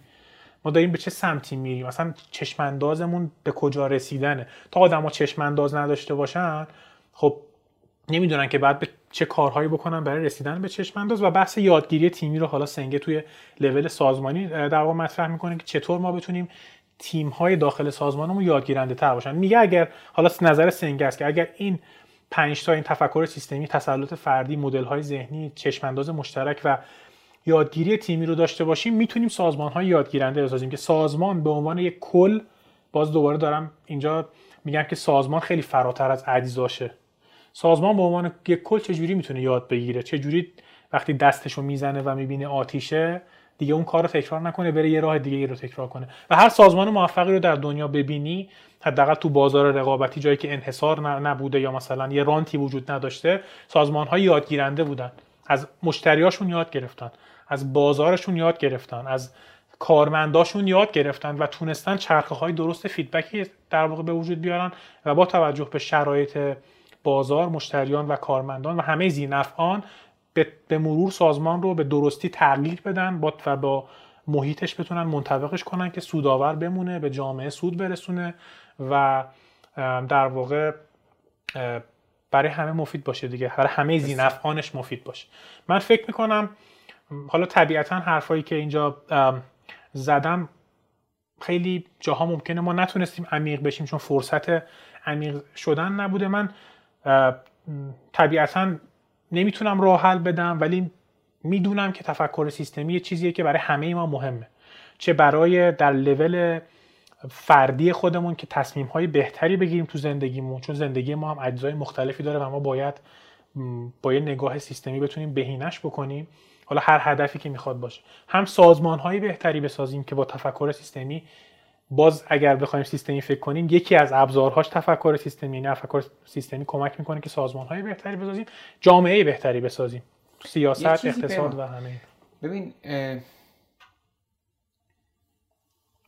در مورد تفکر سیستمی چیه حرف زدیم در مورد این داستان آلودگی هوایی که چه عواملی توش موثرم حرف زدیم و خیلی از مسائل دیگه بله. آب یا تورم بله. که خیلی جزئی جزئی بشه اشاره کردیم ولی حالا اگه همین سیر خط آلودگی هوا رو بگیریم. که چی کار باید بکنیم؟ ما چی کار کردیم؟ گفتیم چه عواملی باعث میشن که همچین آلودگی به وجود بیاد. بعد گفتیم یک دونه راه حلی که گفتیم حالا یه دونه راهکار دقیق ما نمیدیم ولی گفتی چون اگه بدیم خودش غیر سیستمی. یعنی منی که ادعام اینه که باید سیستمی فکر کرد اگر بخوام فقط با داده های سطحی و عدم شناخت کامل سیستم بله. راه حل بدم خودم هم به اون مسیر بله، خطا رفتم. و گفتیم که راهکار با چی ویژگی هایی داشته باشه یا اگر تفکر اصلا- سیستمی آره با بله. تفکر سیستمی چطور میشه راهکار بهینه داد حالا اینجا یه سوال و بعدش یه سوالی هم لابلاش من پرسیدم چون که جوابش معلوم بود دیگه ازش رد شدیم که آیا سیاستمداران ما سیستمی فکر می‌کنن که گفتیم که جواب احتمالا نه دیگه اون چیزی. حداقل خروجی سیستم چون من که نمی‌تونم تک تک بله. سیاست خروجی سیستم داره نشون میده که تصمیماتی که گرفته میشه بسیارشون سیستمی. سیستمی نیست و حالا اینکه چند درصد مدیران من نظرسنجی. آماری ندارم با این وجود که اونم سیستمی فکر نمی‌کنن الان این آدم هایی که دارن این پادکست رو میشنون یا این ویدیو رو می‌بینن اینی که اصلا تفکر سیستمی بدونن چه فایده به حالشون داره. چون در نهایت تصمیمات کلان رو که قرار سیاستمداران بگیرن اونام که احتمالا خیلی سیستمی اثر نمی‌کنه. بخش خیلی زیادشون سیستمی فکر نمی‌کنن سیستمی عمل نمی‌کنن دونستن ما آدم ها چه فایده ای داره؟ ببین ام، جز اینی که رنجمون رو بیشتر کنه که داریم آره. متاسفانه آره. دونستن که یکی از تبعاتش رنج که هست و گریزی ازش نیست. وقتی که می‌بینی که چه اشتباهاتی داره اتفاق میفته ولی من به خودم نظر جواب به این سوال دارم ها که دونستن ما چه ف... نه نه منم جواب دارم. آره. می‌خوام بگم همین رو. میگم مستقل از اون ببین سیستمی فکر کردن چند تا در واقع ببین خواسته در مورد همین مثال رو دیگه هوا دوست دارم بدونم حالا تو باقی جنبا یک کسی که سیستمی فکر کنه حتی مثلا توی خانواده هم می‌فهمه که توی یه دونه رابطه عاطفی هم تو اگه سیستمی فکر کنی نمیای بگی که من فقط به فکر بیشینه کردن منافع خودم باشم. به اون کار ندارم. نه آقا جون تو برای منفعت خودت به فکر منافع شریک عاطفیت باید باشی. چون تو عضوی از این سیستم هستی. یعنی اصلا تو این جنبه ها که اثر خودشو داره تو سازمان و فلان. یعنی حتی از کوچکترین سیستم که یه دونه خانواده است میشه این مثال زد تا حالا مثلا سازمان بزرگتر. در مورد این کیس مشخص آلودگی هوا دونستن این که آدم ها و ما مردم بدونیم تفکر سیستمی چیه راهکار سیستمی با چه ویژگی داشته باشه چه فایده ای داره حالا؟ ببین من چیزی که به ذهنم می‌رسه اینه که ما به هر حال به عنوان مردم جزئی از یک سیستم کلانتر هستیم که تو طراحی اون سیستم نقش داریم. با روش های مختلف سیاسی من واردش نمیشم. بالاخره ما اگر که دانش بیشتری داشته باشیم از اینکه چه عواملی تأثیر گذارن و مسئولینی که حالا هر تو هر سیستمی که دارن فعالیت می‌کنن چطور به چیا باید فکر کنن و چه حرفایی رو نباید بزنن من می‌تونم حداقل مطالبه درستی داشته باشم. می‌دونی؟ یعنی یه موقعی هستش که من مطالبم اینه که آقا صرفا فقط اینه که آقای مثلا وزیر صنعت چرا کاری نکردی برای آلودگی هوا؟ ولی من اگه نگاه سیستمی داشته باشم فقط به یه نفر نمیگم آقا تو چرا مثلا همه مثلا فقط دقیقا موقعی که سیستم هوا آلوده میشه. شهردار چرا مثلا هیچ کاری نمی‌کنی؟ شهردار هم هستا تو این سیستم. ولی من می‌دونم که باید بزرگتر فکر بکنم و باید مطالبه هم چیزهای ریشه تری تو سیستم باشه. آقا من اگر که فلان مدل بازخوردگیریم تو نمایندگی تو سیستم انتخابات تو سیستم ساختار کلان حاکمیت اگر اون ساختار درست نباشه تصمیم درست نمی‌گیره بازخورد درست نمی‌گیره میشه آلودگی هوا. حالا تو بگی جزش هم عوض کن. یعنی ما هی میمونیم تو آدما. یه جا بالاخره بعد از آدما یکم فاصله بگیریم یا سیستم رو درست کنیم. دقیقاً. خب سیستم هم بعد یه چیزی هم که وجود داره حالا اینا حرفایی که نمی‌دونم بزنم یا نه. ولی یه جاهایی ما سیستم ها رو مقدس می‌کنیم. سیستم مگه چیزی جز یه سری اجزا و رابطشونه ولی ما اصلا یه جا... چیزی هم که ما, میگیم نظام دیگه در مورد حکومت که صحبت کنیم میگیم نظام سیاسی. و نظام دقیقا عربی سیستمه. بعد وقتی بهش میگیم نظام یه حالت مقدسی داره. هیچ کی جرئت نمی‌کنه. ولی مثلا وقتی بهش میگیم سیستم یه ذره راحت تره انگار یکم شلتریم نسبت به اینکه سیستم رو مثلا نکنیم. چون انگار یه حاله ای به وجود اومده که آقا سیستم اگر ایراد داره که لزوما هم تو لایه افراد نیست تو لایه سیستمیه این بالاخره باید اصلاح بشه. اگه اصلاح نشه خودش رو نابود می‌کنه. می‌دونی؟ یعنی حتی هر زینفی رو که تو این سیستم در نظر بگیری بلند مدتش رو اگه براش مهم باشه باید این سیستم اصلاح بشه. اصلا مهم نیست که این زینفه منم تویی نمی‌دونم اصولگراست اصلاح طلب برانداز انقلابی سوپر انقلابی ارزش هر اسمی که می‌خوایم بذاریم. اگر این سیستم نفع کلی آدما رو می‌خواد در نظر بگیره نفع جامعه رو می‌خواد در نظر بگیره که براش سری شاخص هم داریم. حالا حداقل توی سری شاخص ها با هم دیگه دعوا داریم یعنی یه سری گروه ها میگن که آقا من مثلا ولی دیگه در زمین اقتصاد هوا یه سری چیزا هستش که آقا دیگه آقا من می‌خوام. تو با هر گرایش سیاسی و با هر عقیده هر با هر گرایش سیاسی هوا داشته با هر گرایش سیاسی هیچ کی نمی‌خواد خفه شه یا سرطان بگیره یا در طولانی مدت مریض شه. که حتی چه می‌دونم میگن جمعیت می‌خواد زیاد جمعیت بعد زیاد بشه. آقا یه راهش زیاد کرد. ورودی رو بعد زیاد کنی. یه راهش اینه که آدما نمیرن یعنی اونم یه راه افزایش جمعیت ها. منظورم اینه که الان چون اینجا داریم در مورد تفکر سیستمی صحبت می‌کنیم من نمی‌خوام وارد گرایش های سیاسی بشم. ولی اگر درست فکر بکنیم اون کسی که می‌خواد این سیستم باشه باید به فکر درست کردنش باشه. اونی که می‌خواد یه سیستم دیگه هم بیاره اونم باید به این فکر کنه که چجوری می‌خواد این چالش ها رو حل کنه. و به جز نگاه سیستمی داشتن که البته یکی از اجزای کله یعنی فقط با نگاه سیستمی که ما فقط تفکر سیستمی می‌دونم می‌خوام اینو درست کنم. نه تخصص اون آدمی که تو سیاست تخصص خودش رو می‌خواد اونی که تو کشاورزی تخصص می‌خواد اونی که متخصص آب همه اینها ولی با در نظر گرفتن تمام به هم پیوستگی ولی بدون سیستمی فکر کردن این مسئله حل نمیشه. حل نمیشه و فقط چسب زخم می‌زنیم. یعنی مثل این مونه که آقا این زخم من عفونت کرده. من پنج تا چسب زخم می‌زنم. یه ذره گنده تر میشه عفونت یکی دیگه اضافه می‌کنم. اون زیر چرک کرده. آقا حل نمیشه. ما راه حل غیر سیستمی برای حل ملموس ترین موضوعمون توی ایران که مسئله آلودگی هوایی که با هر الان ملموسه حالا با دو روز دیگه هوا باد میاد همه یادشون میره. و تو با هر عقیده مذهبی و با هر گرایش سیاسی هوا مسئله همه ماست. بدون تفکر سیستمی بدون نگاه سیستمی مسئله حل نمیشه و این سی... یه جاهایی هم باید بریم با هم دیگه مشکلمون رو تو لایه مدل ذهنی حل کنیم و اینم جزء تفکر سیستمی. و این چیزی که حالا دونستن مردم چه فایده ای داره چیزی که از حرفات فهمیدم که منم همینو می‌خواستم بگم که درست از... بدونیم که به چی انتقاد کنیم. دقیقا. ما چی می‌خوایم و یکی از مطالبات مشخصمون این باشه که ببین واقعیتش وظیفه همه ما مردم این نیست که در مورد همه این چیزا متخصص باشیم. آره کجای دنیا مثلا؟ خب. ما یه ذره چیز شدیم یعنی الان اینجوری شده جامعه که من فکر می‌کنم من خیلی مثلا تو علوم سیاسی قوی نیستم. یه حرفایی دارم می‌زنم که مثلا مزخرفه. برم مثلا دو تا کتاب و چیزم علوم سیاسی هم بخونم و اینا. همه دارن مثلا سعی می‌کنن بگن که حالا مثلا من الان چجوری اینو درست کنم آبو درست کنم. و خیلی از حرفایی هم که می‌زنیم ببخشید به خودم من می‌زنم دریوریه. به خاطر اینکه یه شناخت سطحی دارم از یه موضوعی سعی می‌کنم آره. بله. خب؟ ولی نگاه سیستمی به من میگه که آقا همه همه مسئولیت گردن مردم نندازیم. یه جاهایی واقعا مردم کاری از دستشون بر بله. نمیاد. ولی خب از اون طرف هم مسئولیت های هر کس داره. یعنی نمیشه اینو نقص کرد نه نه, نه اون میشه گفتش که آقا همه چیز تقصیر دیدی میندازن گردن مردم و تقصیر مردم دیگه. مردم این کارو نکردن. مردم. و ما اولین مطالبه این باشه که حالا اینکه ما قرار نیست همه این تغییرات بدیم. باید سیستم طراحیش به شیوهی تغییر کنه یا هر چی هر اتفاقی بیفته که نخبگانی از این جمعیت ما بیان.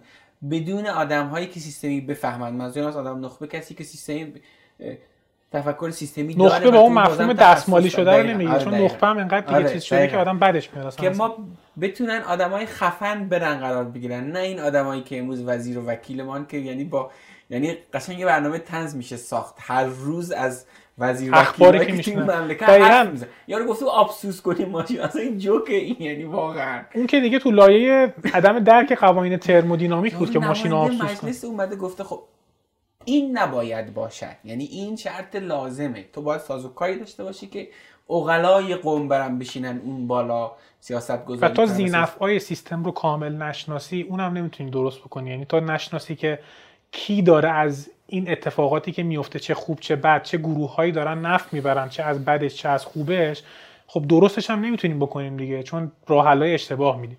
و خیلی مسئله پیچیده واقعا. یعنی و چند دردناکه دیگه. این یه مثال تاریخی حالا چقدر مثلا واقعیت داره و اینا رو نمی‌دونم ولی چیزی همیشه گفته می‌شد که می‌گفتن امیر کبیر اون زمانی که رفته بود واکسن آبله رو گفت که بیان و همه تزریق کنن یه شایعی افتاد یه خرافه شد که تو این واکسن جن میاد مثلا به آدما می‌زنن. شاید مثلا تو هم شنیده باشی همچین چیزی رو. و به به این اصلا تفکر سیستمی ربط داره چیزی که دارم میگم.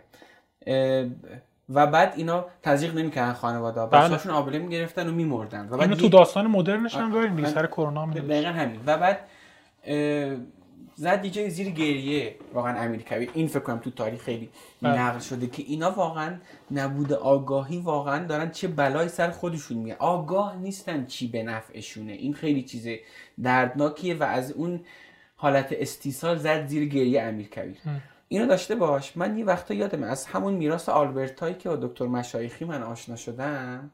میراث آلبرتای یک. آره. خب؟ من یادم که چقدر بد آشنا شدی. که این آدم آره. حالا اصلا این تیکشو می‌خوام بگم. این آدم راجع به ایران که می‌خواد حرف بزنه نمی‌تونه حرف بزنه. می‌زنه زیر گریه. تا همین ویدیو مثلا دو سه هفته پیشی که من از این آدم دیدم من از ایشون دیدم که باز اونجا هم اسم نمی‌دونم ایران و وطن باز زد زیر گریه.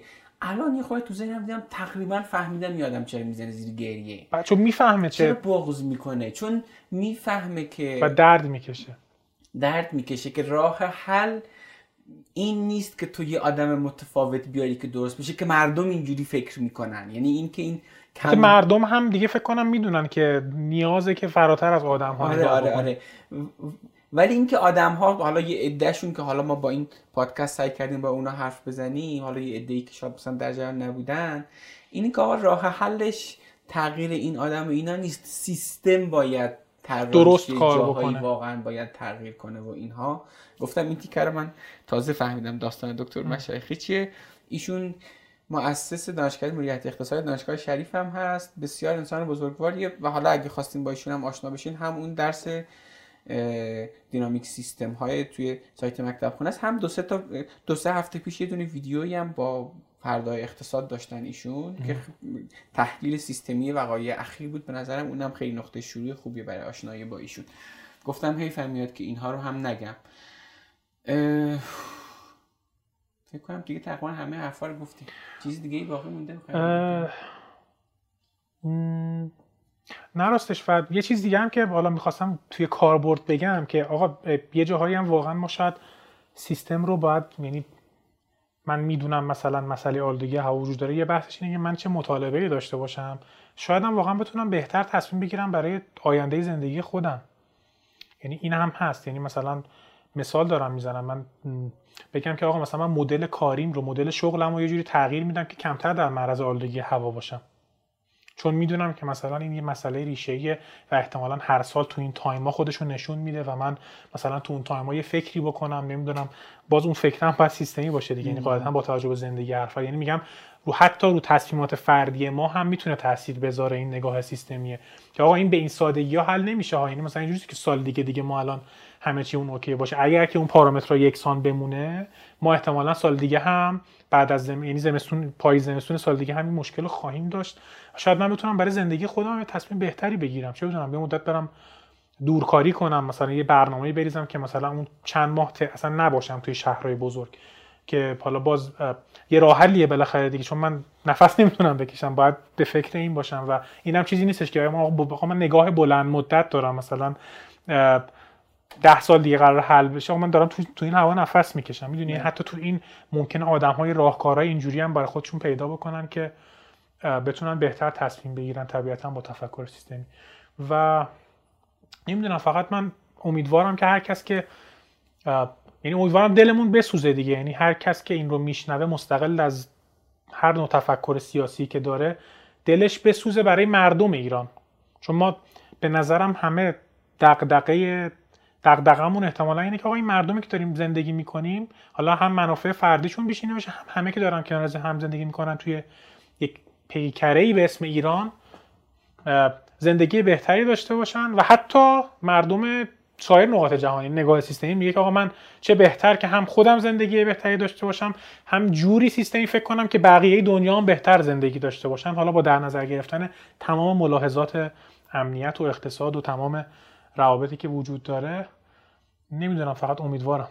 انسان به امید زنده است. و اینکه ما ایرانی هم همه واقعا سرنوشتیم تو همدیگه گره خورده دیگه. تمام با علی که حرف ازش پرسیدم ولی الان مثلا راضی هستی که نرفتی؟ چون هم یه دانشگاه خوبی تو آمریکا پذیرش داشت و بعد نرفت به خاطر ویزاش و اینا. گفت که من خیلی دوستام که دیدم حتی وقتی رفتن بازم یه تیکه از وجودشون اینجاست. یعنی مسئله اینه که حتی خیلی ما این بله. کلاس جغرافیایی هم بریم باز بالاخره سرنوشتمون گره خورده به این مملکت. و دوست داریم که اینجا. درست بشه. آقا خونمونه. خونمونه. واقعا خونمونه. باید درستش کنیم و درستش می‌کنیم. ما یه تلاشی کردیم. اول ازت خیلی خیلی ممنونم پیمان که دعوتم قبول کردی. سلامت که در مورد. این موضوع حرف بزنیم. ما تا الان یه تجربه اینجوری نداشتیم که یه دونه موضوع اینجوری باز کنیم. نمی‌دونم خروجیش چی بشه. حتما به همون feedback بدین. آره دیگه سیستما با feedback دقیقاً. و لطفاً- feedback بدین که چه جوری شده چون آخه من به نظرم چند تا موضوع دیگه هم میشه اینجوری. مثلا در مورد آب و در مورد تورم و در مورد چند تا موضوع دیگه هم میشه ابر چالش های ایران. دقیقا. feedback بدید. به در مورد این اگر هم احساس کردید که این جنس حرفا رو حالا علاوه بر اینکه شما مثلا چون به خاطر یک تفکر سیستمی از اون موضوعاتی که هر چقدر آدمای بیشتری بدونن به نفع هممونه یعنی کلا بله، با این. موضوع آشنا باشن. اگر احساس کردید که این حرفا ممکنه به درد دیگران هم بخوره کمک کنین دیگران هم بشنون. مثلا یه راه شاید مثلا باشه تو ماشین که مثلا اعضای خانواده هم هستن مثلا اونجا پخش کنین چه می‌دونم تو خونه بذارید. شیر کنید با بقیه. دقیقا. هی مثلا به بقیه هم بگین و به ما فیدبک و بدین. این یه دونه بر... یعنی یه دونه برنامه هم طبیعتا کافی نیست. یعنی ما حالا باید بریم سراغ منابع مختلفی مثل سایت متمم. حالا کتاب راستی. آها بگو مثلا میگم آقا یکی مثلا این حرفا رو شنید. حالا دوست داره بیشتر بره وقت بذاره. من باید پیشنهاد بده. ببین طبیعتا بهترین منبع فارسی که من دیدم تو این حوزه خب دوره یعنی اون دوره درس تفکر سیستمی سایت متممه که بیشتر بذار من اینجا اینو بگم. من سر کلاس مسیر شغلی در مورد مسیر شغلی حرف می‌زنم. علاقمون چیه استعدادمون چیه با چیکار کنیم که شغل راضی باشیم دو سه تا اسلاید اون وسطش به زور جا دادم در مورد تفکر سیستم. حالا نه به زور البته حالا یه ربطی هم داره اصلا به کل بحث. با همین نگرش که هرچی آدم های بیشتری تفکر سیستمی بدونن به نفع هممونه. و اونجا من اینو میگم میگم که من چند تا پیشنهاد میدم. مثلا وسط چیزایی که درس میدن همیشه مثلا منبع تکمیل کلی کتاب و دوره رو مثلا معرفی می‌کنم و اونا رو پیشنهاد میدم به اینجا که می‌رسه میگم بچه من تا اینجا داشتم پیشنهاد می‌دادم. حالا دانشجوهای دوره مسیر شغلی من حتما این قضیه رو تایید می‌کنن. میگم ولی اینو خواهش می‌کنم برید سراغشون. اونا پیشنهاده ولی این خواهش. اینم خب واقعا تفکر سیستمی از جنس خواهش. آره برید یک دوره یک ماهه یا سه ماهه تو سایت متمم. که هیچ گونه نفع مادی ما نداریم نه. نه یعنی نه واقعا چون خودمون یاد گرفتیم. و می‌دونیم جنس خوب و قشنگ زندگی شما به دو بخش تقسیم میشه. بعد از آشنایی با تفکر سیستمی آره. و. کتاب پنجمین فرمان هم که من معرفی کردم. حالا اون بیشتر نگاه سازمانی داره. ولی طبیعتا تفکر سیستمی رو شما یاد بگیرید. همون چیزی که تو سازمان یاد گرفتی رو می‌تونی جاهای دیگه هم پیاده کنی. کتاب پنجمین فرمان که فکر کنم انتشارات سازمان مدیریت صنعتی بله. منتشرش کرده کتاب خوبی منابع انگلیسی هم میشه معرفی کرده که دوستانی مثلا دوست داشته باشن. کتاب Thinking in Systems هست که اگه اشتباه نکنم دانلا مدوز نوشته که جزء منابع خود من هم هست توی در واقع ازش استفاده می‌کنم. Thinking in Systems که حالا باز اگه کسی علاقه من بود می‌تونه به من ایمیل بزنه یا حالا با هم در ارتباط باشه بهش معرفی بکنم دقیق تر یعنی براش بفرستم. که اون هم کتاب مقدماتی و خوبی هست توی این مثلا حوزه. این کاری کن پیمان به جایی که مثلا کسی بهت ایمیل بزنه. ازت مثلا یه خواهشی می‌کنم. یه فایلی درست کن. هم این مثلا عوامل مختلف آلودگی هوا رو اگه بتونی چارتی براش بگی. از اون کاری که دکتر مشرقی هم همیشه مثلا سر کلاسش می‌کنه. اگه بتونی همچین چیزی درست کنی بعد زیرش هم مثلا منابع بیشتری بذاری ما اونو هم توی کست باکس مثلا اپلیکیشن پادکست می‌ذاریم. هم داخل یوتیوب که هر کی خواست اونجا ببینه آره بهتره؟ توی آره آره حتما. متاسفانه منابع فارسی ذره کمه توی در واقع حوزه تفکر سیستمی که بخوام بگم این 5 تا کتاب هست. حداقل من نمی‌شناسم. حالا باز کسی می‌شناسه می‌تونه معرفی بکنه. ما مثلا بذاریم لینکش رو و ببینیم که چطور هست. ولی همینا به نظرم در حد دانش ابتدایی واقعا کفایت می‌کنه. همون قدری که آدم بتونه از اون تفکر استفاده بکنه. عالی. خیلی خیلی ازت ممنونم که اومدی. مرسی از تو. مرسی خسته نباشی. قربونت. این قسمت پادکست رو هم شنیدید. در جریانید که کار نکن کانال یوتیوب هم داره. اگه تا حالا فقط گفتگوها رو گوش می‌دادید حالا می‌تونید ویدیو این گفتگوها رو هم توی کانال یوتیوب کار نکن ببینید. لینکش رو توی توضیحات پادکست براتون گذاشتم و البته با جستجوی خیلی ساده داخل یوتیوب می‌تونید کانال یوتیوب کار نکن رو پیدا کنید. اینستاگرام کار نکنم دریابید. اونجا با استوری کردن قسمتی که دوست داشتید می‌تونید کار نکن رو به دیگران معرفی کنید. البته یادتون نره حتما بنویسید چرا از اون قسمت خاص خوشتون اومده. ممنونم از حامیان این قسمت مجموعه های بیت پین و وندار و ممنونم از شما که کار نکن رو میشنوید. به من لطف دارید. برام کامنت می‌ذارید. حقیقتا با دیدن هر دونه از کامنت های شما من کلی کیف می‌کنم و انگیزه می‌گیرم که این راه رو ادامه بدم. دمتون گرم که کار نکنه و هم میشنوید و هم به دیگران هم معرفی می‌کنید. امیدوارم شما هم داستان کار نکن خودتون رو بسازید و یه روز شما مهمان کار نکن باشید و از داستان شما بگید.